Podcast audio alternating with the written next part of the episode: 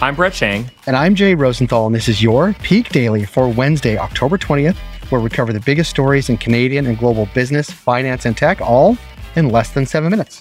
Jay, I'm looking at you on camera here. You've got a mask on. It looks like you are somewhere not in Toronto. Whereabouts are you? I am crouched down at that Vancouver airport midway through travels to Las Vegas. So that's why you see the mask. That's why I'm crouched down. Y- your neighbors must be very lucky. They're getting a, a live podcast recording of the Peak Daily. They're huge fans. We have a whole lineup here of people just listening to me do it. Yeah, very exciting. Well, look, best of luck, safe travels, uh, and I, I hope you I hope everything goes pretty smoothly. Thank you. But more importantly, Brett, what do we have for the Peak Pals today? For our first story, VTS buys Lane. For our second story, an investment fund owns your favorite music. And for our last story, Spin Masters is starting a VC fund.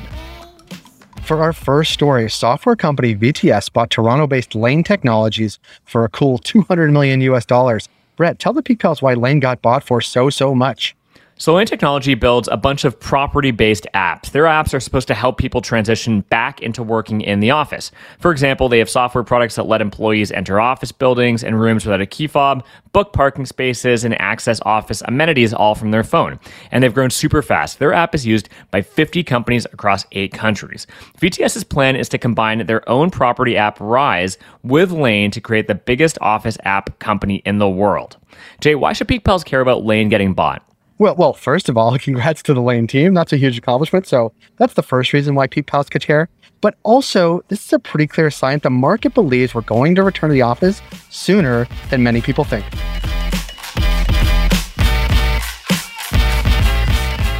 For our second story, and this is a good reminder that your favorite song is probably owned by some faceless investing fund as KKR and Dundee Partners bought the rights to 62,000 recordings from Kobalt Capital. Jay, what do Peak Pals need to know about Kobalt Capital? Well, Kobalt Capital owns the publishing rights to over 62,000 songs by artists like The Weeknd and Lorde. Now, KKR and Dundee Partners bought the catalog of these recordings for 1.1 billion US dollars. So, Jay, why should Peak Pals care about KKR and Dundee buying one of my personal favorites, Lorde's Supercut?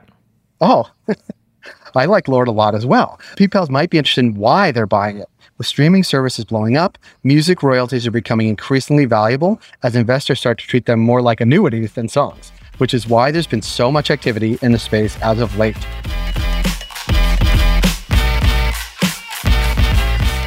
For our last story, Toronto based toy company Spin Master is launching a $100 million venture fund. Brett, tell us all about the toys from Toronto.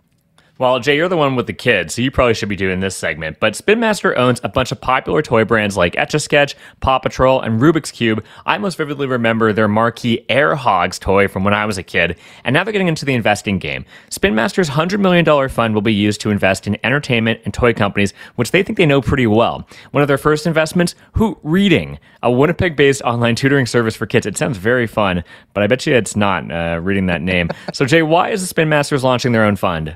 Well, because the toy market is like the music industry, frankly. Occasionally you get the hottest toy in the market, but sometimes you get a total dud. So to hedge from the tastes of parents around the world, Spin Master is looking to diversify by investing in emerging brands. Peak Pals, thanks for making us the most listened to and only daily Canadian business news podcast in the country. If you've got a second, why not follow this podcast on your app of choice and leave us a review? And if you want more Peak, make sure to subscribe to our daily newsletter at readthepeak.com. And as always, thanks to Dale Richardson and 306 Media Productions for putting together this episode. Thank you, Dale, and thank you, Brett. And Brett, I'm going to get back to traveling. It's kind of fun. Good to see you. Have a good day.